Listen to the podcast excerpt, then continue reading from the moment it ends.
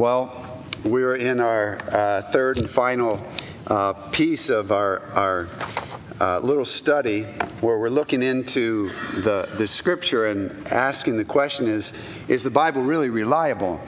And, um, and if so, if so, why? Um, if you're a guest with us this morning, this isn't really a sermon, so it's a little different than I usually offer at this point in our Sunday service but it's an explanation of some things. We thought it was important enough to step out of our norm and, and do this. I want to review, re- review real quickly where, where we've been. We've been talking about uh, the, the Bible, and first of all, we looked at how unique the Bible is, that it's, it is extraordinarily unique. I won't go through all the details. We mentioned this two weeks ago. We went through it in detail then. But there, there's no other book in the world written by so many different people over such a long period of time uh, in different uh, languages, uh, different uh, literary styles, etc., etc., and yet it has one consistent message and one central figure. There's no other book, no other book like it. Then we looked at the fact that the Bible is historically accurate. We looked at that last week and used a few examples from archaeology to show that that that basically, uh, whenever the archaeological data is kind of complete, you've gotten to the bottom of it and, and then you compare it to what the Bible has said, that so far, I mean, there are some places that are still being investigated, some questions uh, out there that are unanswered yet, but every one that's answered jives with the Bible. So the Bible is, is in fact, historically accurate. Then, a biggie that I didn't spend a ton of time on because it is so big is the fact that the Bible uh, and uh, the Bible and science are not really in conflict, and that that goes against everything that we're being told. But the way we look at it is that there are two books that God wrote. One is creation, and one, you know, everything that's made, the world that we live in. And then He wrote the scriptures. He used people to write the scriptures. And so they're not, it's the same author, they're not really in conflict. And what I hinted at a little bit last week was that, that um, your worldview or the, the presuppositions that you bring to this question does the Bible conflict with science? has a whole lot to do with where you end up in your discussion. As a matter of fact, it's almost more important than, than just the particular questions that you're looking at. And so I would say that the Bible really is not in conflict with science. And then we looked at the fact that the Bible consistent, consistently and comprehensively, from beginning to end, in every different kind of passage there is in the Bible, it asserts that God is writing it, that, the, that this book is given from God. It's asserting that the, what's being written down has come from God. He's using people to do it, but what's being written is what God wants written. It's not that the people who were writing it didn't think that, but later other people said, hey, I think God, God did that. No. As it was happening, the people knew that this is, this is from God. So, um, we ha- let me go backwards. So we have this so far, and um, that, that's, what we've, that was, that's what we've covered so far. And the cumulative effect of this is that we have a growing sense of confidence in the Bible, and we realize that we have to take it seriously. And part of what it means to take the Bible seriously is to actually read it. Amen? Just to actually read the Bible. But now, what I want to look at today is uh, the Bible's textual reliability. It's uh, unrivaled. Now, what, what do exactly do I mean by that? Well, if someone might say, um, okay, even if God led those people to write down what He wanted them to write down, how can you have any confidence that what you're reading now, when you pick this book up, how do you, how do you know that what you're reading now is anything close to what was originally written? Because we don't have the original manuscripts. They've all decayed, they all went away. We only have copies, and there were that was so many years ago. So, how can you have any confidence at all uh, about this? Well, let's think about this. Um, how, how do we know that it's textually reliable? That what we're reading and holding is, is actually reflecting what was originally written? Anybody want to know? Yeah. Or no, we can just go back out in the snow, but yeah, yeah, okay. I, I forgot. Well, I'm going back. So there are two questions question one and question two.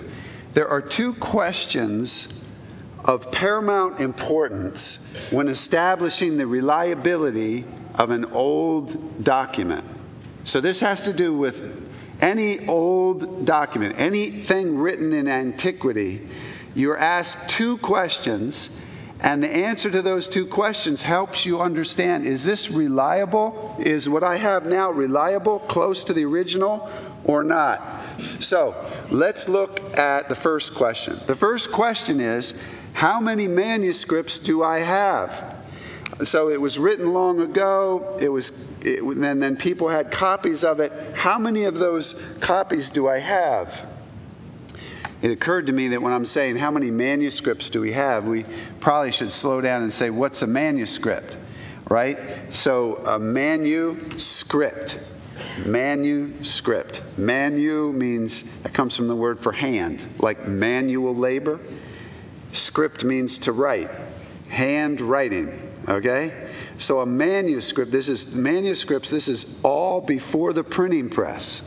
So these are, are written, handwritten copies, is what they are. In the old days, they were made from papyrus. Uh, those are papyrus plants uh, from the time of Moses. He had some pictures, and we found them. Just kidding. That's actually taken on the campus of Mississippi State. Uh, but the papyrus, papyrus. So these are papyrus plants, and then they're they're beaten to get they're beaten down and dried and, and made into kind of like a, a smooth mat, and you can write on it. Um, there's a fragment of an ancient, uh, ancient uh, papyrus manuscript with, with handwriting on it. And, and uh, I guess it might be a little hard to see, but you can see the, the, the threads, not the threads, but the, the, the sinews of the papyrus. So, this is what people wrote on way, way back either that or parchment. Well, parchment uh, parchment's made out of animal skins. So they take this is an old drawing of a guy making parchment. So you take the animal skin, you'd stretch it out, you take some sharp implement, and you'd shave it real. You just keep shaving it down until it got real thin, and then they would they would work it and dry it in a certain way, and then they would write on it. That's a picture of the book of Esther uh, written uh, on parchment, uh, on parchment. So they'd make these, they, and then they, they, would cut it and they would make uh, books or scrolls out of that. So, um, how many, you know, one of the, the, the, the questions about is how many of those are left? Of whatever old book or old writing it is, how many manuscripts are there. Because because the more manuscripts you have you can compare them to one another and you have more a chance of putting together okay okay this must have been the original. Like if you have lots and lots of manuscripts you can you can see where some scribe made a mistake because it differs from all the others. So you can you can pl- put it all together. The more you have the better. Amen? That's question number 1 Question number two How much time has expired between the original writing and your manuscripts? Right? Somebody, somebody say, man, this is exciting. yeah, okay, I saw somebody said that. Okay. So, how many manuscripts do you have? The more the better. And how much time has elapsed between, okay, this is when the guy wrote it, and, and, and this is the earliest manuscript I have. That's, well, if I have a manuscript here, that's better than out here, right? So, your earliest manuscript, how close is it to when the original was written? Those are the two questions, the two main questions that establish the reliability of any ancient document. Anything. So you apply it to the Bible as well as to other things. So I've got this timeline here, and I want to I want to show you. I'm trying to illustrate. I'm going to compare the reliability of the New Testament to several ancient pieces of literature that are famous. So I'm going to apply those two questions, one and two, to several um, famous. They're probably you probably have copies of these in your bookshelf at home. Uh, and then and then I was joking. And then the New Testament. So let's think about um, Pliny, right? Do you have Pliny at home? So Pliny Secundus, he wrote natural history, and he wrote it in uh, 1000 AD 113. Now I'm going to keep all this stuff in bags because I have to do it again. But I have these packing peanuts. You see these packing peanuts? Okay. One packing peanut means one manuscript. Got that? And everything you're going to see, a warning, don't try this at home. But everything you're about to see, we have calculated this out so it's accurate. So every one packing peanut is a manuscript. Pliny, uh, Pliny Secundus, has, there are seven manuscripts, okay? There are seven manuscripts, and the earliest one is 750 years from when the original was written. Got it? Isn't that a cool timeline? Just wait. This is so much fun. So it was written right around 113 AD, but and there are seven manuscripts. You guys have a copy of this at home, I'm sure. Pliny's, Secundus's, okay, uh, natural history, and there are seven manuscripts. Got it. Okay. What about Caesar's Gallic Wars. Well, Caesar's Gallic Wars, that was written around uh, 44 BC. There's 10 manuscripts, okay? Got them, counted them. So there's 10 manuscripts, and but it was a thousand years. So there's a thousand years between when the original was written and those 10 manuscripts start to show up, okay? Are we together on this? All right. Then, what about Tacitus? Well, the annals that Tacitus wrote, there are 20. So this is starting to get better, right? The more, the more manuscripts, the better. 20, man, 20 different manuscripts, but it's still a long way away. Look at that arrow. It's, it's a thousand years be, be, between the closest manuscript and when the original was written. Well, how about Demosthenes? I'm glad you asked. So, Demosthenes, look at this. Now we're getting somewhere. He wrote in about BC 300, and um, he has that we have 200. So we've got 200 manuscripts. Um, but look at this uh, line. It's 1400 years. So there's more manuscripts, but it's also a longer period of time. So that people try to figure out how reliable is this. Well, let's go to something that actually some of you might have this one on your shelf, and that's Homer's Iliad. That's famous. And look at this. Homer's Iliad's got 643 manuscripts. So compared to Pliny, he's got a mere seven.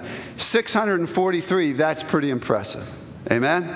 And, um, and look, at the, look at the arrow. Did I forget? Yes, I forgot.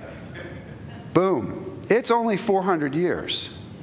So Iliad, Iliad is actually showing up. This is way more reliable. When you're reading Homer's Iliad, you're way more confident that what you're reading is what was written than you are when you read Pliny. You know? So when you when you're at your garage sale and you're selling this stuff, you only get a quarter for Pliny, but you could get a, you know, a buck and a half for. So, now, how does this compare to the New Testament? So, and we'll deal with the Old Testament in a second. How does this compare to the New Testament? Well, let me take the second question first. What's the distance between? Well, notice now, this is going to be a little red. See that little red right there? That's the period of time in which the New Testament was written. Because all these other things are just one point on the, you know, it's just one thing that was written. But the New Testament was a series of books. So it was over about uh, 50 years, from about the year 50 to about the year 100, okay? Uh, the book of Revelation was written right around the, the year 100. So you've got 50 years span. Now, watch this. When, how close to that are the manuscripts that we have. You ready for this? Ready? Right there. Did you see that? It actually touches.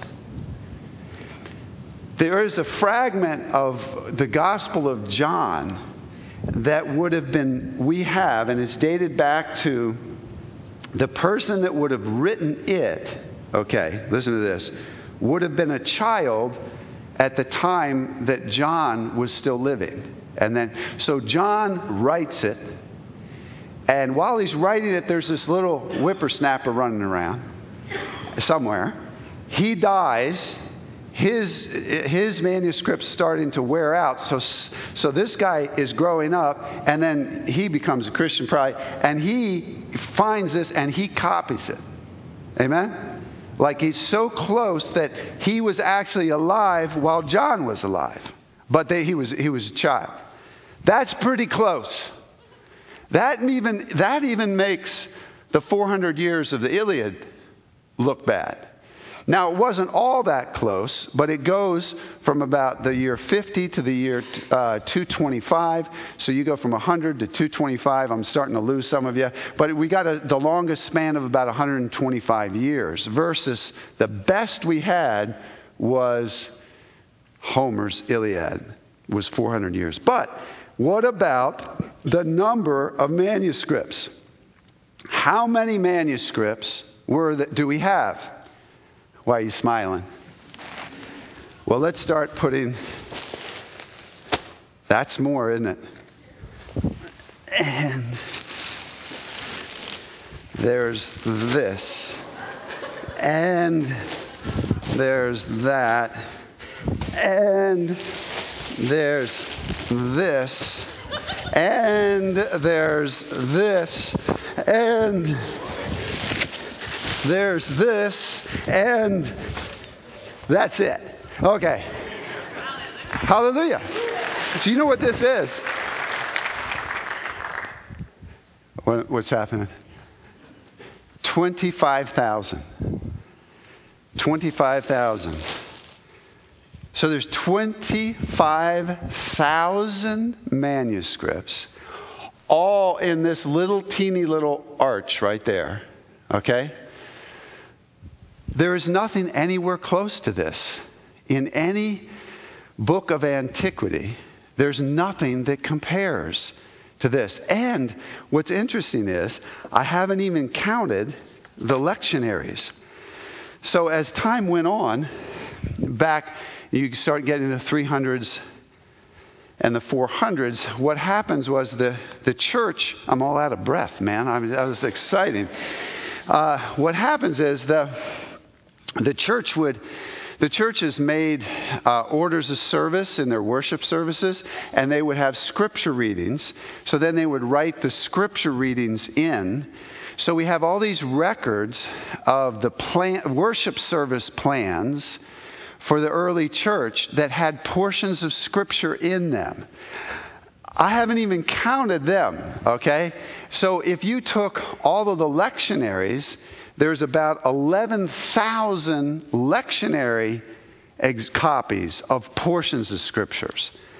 And then, in addition to that, you get the writings of the church fathers during that time 300 400 ish like that and those guys in in them they have 32,000 quotes of the of the New Testament so you can almost reconstruct the entire New Testament from the quotes that the church fathers give and from the lectionaries, except for a little bit of Acts and a couple and a little teeny bit of the book of Revelation. Don't know what was wrong with those two, but uh, so you can reconstruct the whole New Testament from all of that.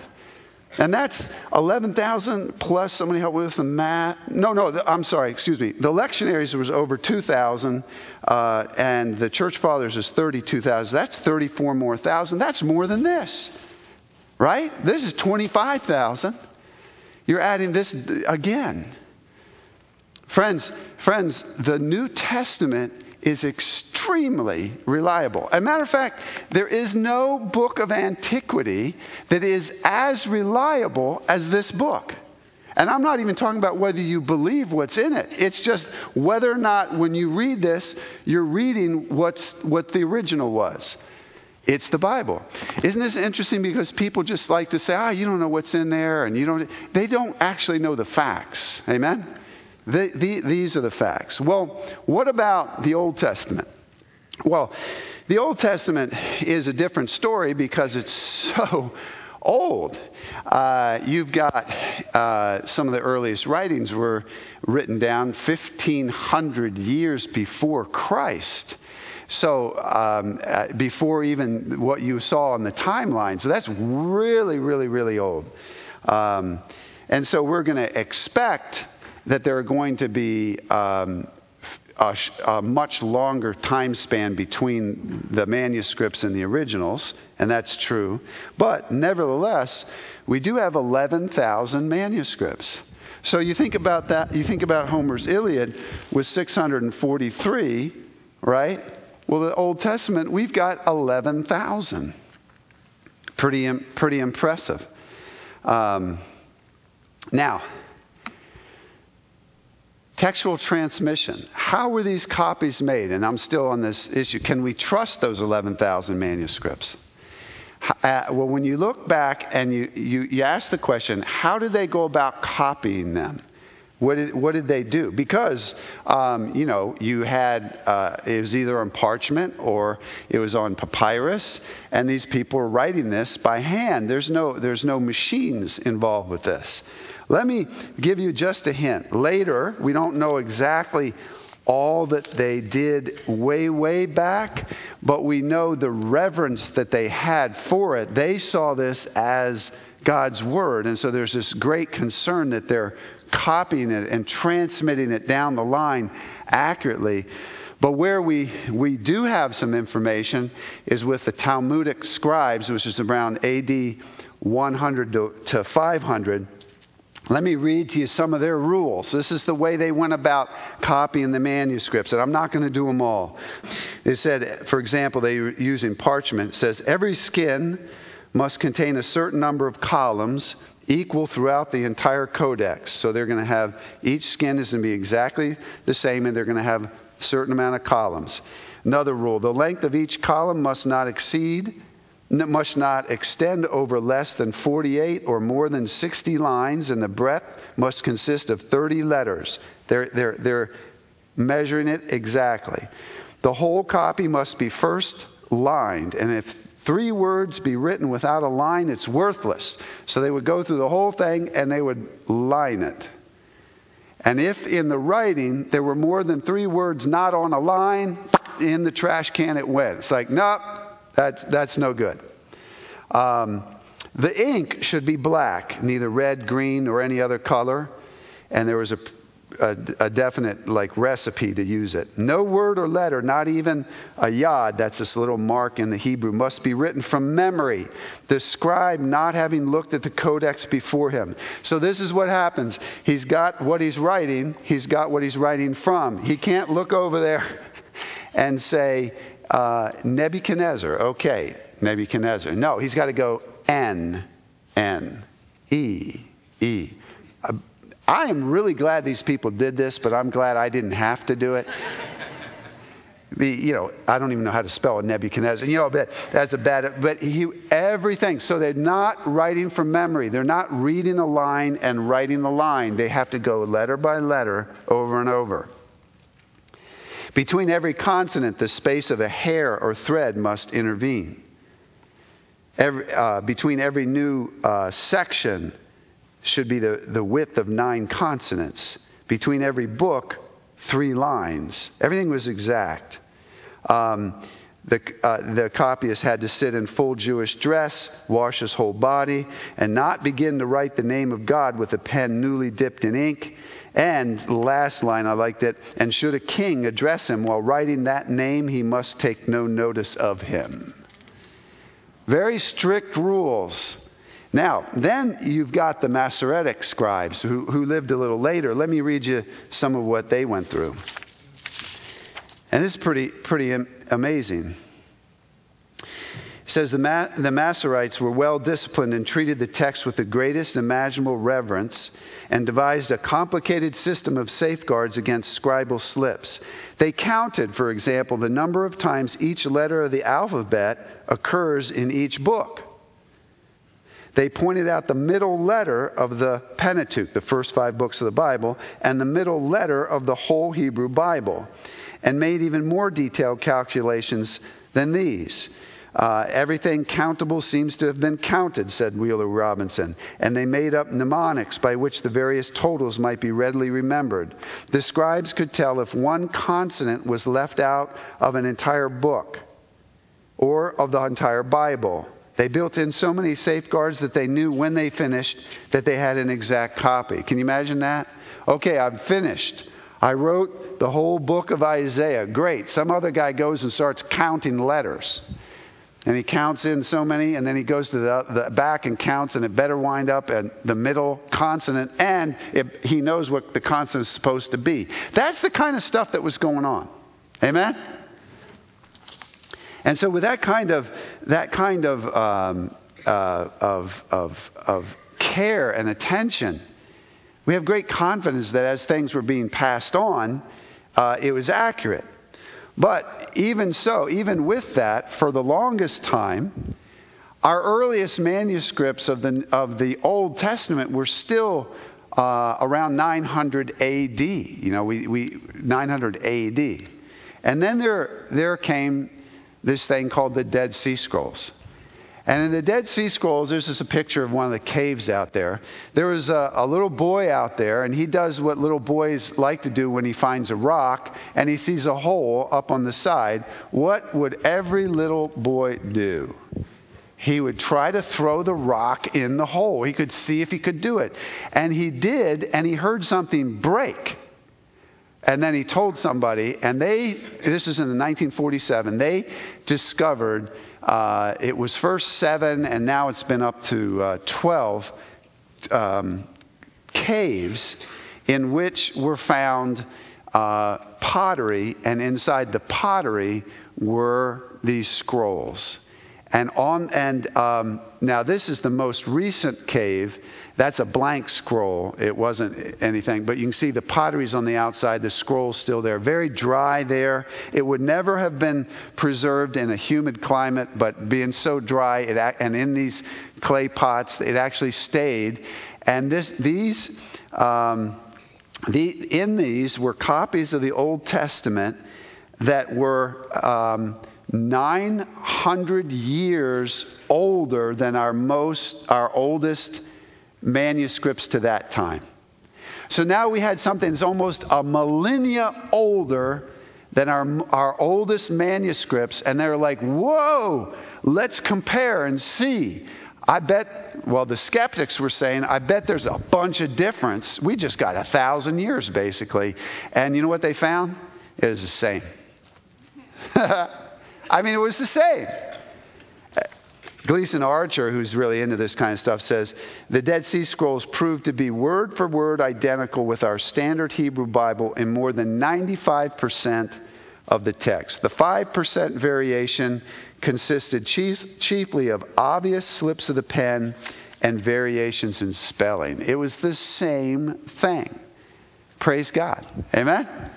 So now we have manuscripts that go all the way back right around the time of Christ concerning the Old Testament, and it it's matches with everything we have, uh, anything else that we also have. So, the Bible's textual reliability, what are we saying? We're saying we got these two questions. How many manuscripts do we have? And um, let me go back. And, and how much time has expired between the original and the, and the, man, the, the manuscripts that we have? When we look at all of that, uh, John MacArthur says here, with so many accurate manuscripts, you can know with no hesitation that the Bible you hold in your hand is a true English translation of the original preserved accurately. Amen? So, whether you believe what's written or not, that's another question, but you've got to recognize that this is, this is what was written. And you're, you're beginning to put all this together to make the case that it's very reliable. A.T. Robertson said the vast array of manuscripts has enabled textual scholars to accurately reconstruct the original text with more than 99.9% accuracy. And then, but then the question comes up well, are there mistakes? Were there errors? Yeah. Yeah, there were errors. There were errors because people were doing it. Amen? That's why having more manuscripts helps you figure out and you figure out, well, what was the mistake and what wasn't the mistake. Um, and, and so we've got all of this and more to help us do that. And we can catch the, the mistakes. That's why this kind of scholarship is important. Now, there's another question. Why, why didn't God just preserve the originals? Right? This is His Word. Why wouldn't He have preserved the originals? I have no problem with this question because I think I know at least part of the answer. It's because we human beings are so prone to idolatry that we would worship those little pieces of papyrus and, and parchment if they were around.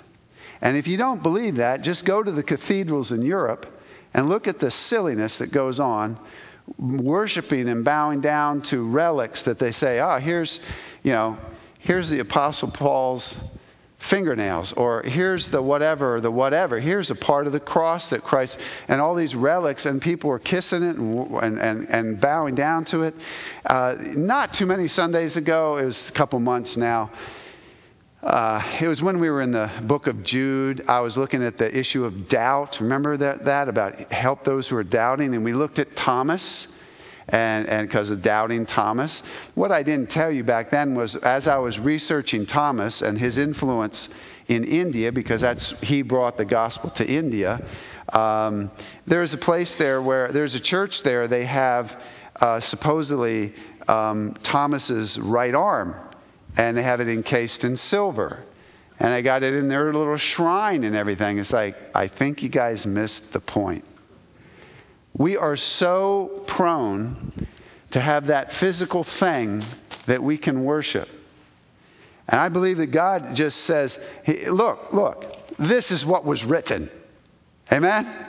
We know this is what was written, and we don't have the original. That's, that's a good thing. That's a good thing. Now, another question I want to a- answer. How many times was your Bible translated? You see, people have said, uh, this, is, this Bible thing, this is like whispering down the alley. You know that game where you whisper into the one guy's ear, and by the time it gets to the end, it has no, no resemblance to what started? They said, This thing has been translated so many times. That is total bogus. Look, you know how many times this was translated? Exactly once. They went to these manuscripts and translated it, in this case, the New Testament, from Greek into English. It's translated exactly one time. And the Old Testament manuscripts, they went to those 11,000 plus, and they translated it from Hebrew into English. It didn't go into Finnish and then somebody translated it from Finnish to German and from German to, to whatever, and then finally it got to English. That's not how it works. They just go to these manuscripts and translate it once. Amen? That's, that's it. There's no whispering down the alley at all concerning this. Does that make sense? Because that's a, that's a misconception that people have. So, when you look, when you look at everything we've been talking about, we acknowledge that these characteristics uh, of, of the Bible, that it's so unique, it's, it's historically accurate, it's not really in conflict with science, it asserts itself as having divine uh, authorship, it's completely reliable textually. These by themselves don't prove to the skeptic that the Bible is God's Word, but they do do this. An intelligent person who is honestly seeking the truth would certainly take note of a book that has the qualifications that the Bible has and would recognize that it is in a class by itself. It really, it, there is no second place. It's all by itself, set apart from every other book on the planet, and would therefore read it. Amen? An honest, intelligent skeptic, once he or she understands this, would say, maybe I should read this. Maybe I should read this. It needs to be taken seriously. That, this, all of this evidence says that. This book needs to be taken seriously. It can't just be thrown away. And now I just want to end by looking briefly at the place of faith in all of this. Um, how does faith fit into this? Do I become convinced first that the Bible is the Word of God, or do I believe first and then I become convinced? Well, let me end all of this with this passage from Hebrews Hebrews chapter 1, verses 1 and 2. Long ago, at many times and in many ways, God spoke to our fathers by the prophets. But in these last days, He has spoken to us by His Son. This speaking of God to us in His Son continues today. The Spirit of God takes this book and opens our eyes and enables us to believe. So faith does not contradict reason, but faith, in a sense, supersedes reason. Maybe that's the right word. It includes reason and goes beyond it. The facts can help me help um, to get me to the point where I'm willing to listen. And then when I listen, I may hear the voice of the Son, the Son of God, Jesus Christ. And once I respond to Him in faith, then the facts support my faith and encourage me to keep on going. They, they, it, it actually feeds off of each other. And all of this needs to lead us to hearing the Son of God. Amen? So that we go to the Word of God with confidence. If, if I'm not a believer, I go, to the, I go to this book, and I would encourage you you go to this book, you take it seriously, you read it, and you, you, you want to try to hear God. Just try that. If you are a believer, and most of us in this room are believers, then we go to this and we're bo- our faith is bolstered by the facts, and we say, hey, this is, this is, this, this is great. And, and then we go and we say, speak to me, Lord. Speak to me through this book. And He will.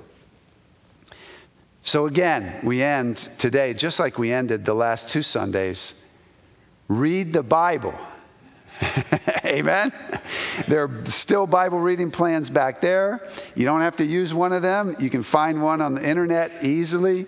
Uh, some of you already have Bible reading plans. You don't. I'm not saying don't replace it with something else. You already got it. But whatever it is, let's make 2019 the year that we read the Bible. Let's just read it and listen for the voice of the Son, the Son of God, as you read.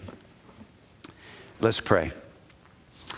Father, we love you and, and thank you. We thank you for this marvelous book that you've given us.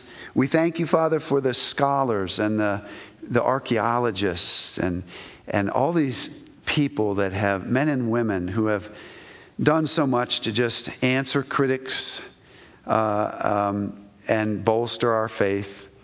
We thank you for this book, Lord, that we hold in our hand, and we know that 3,500 years ago, Moses wrote certain things down, and, and I have utmost confidence that what he wrote, I'm reading today.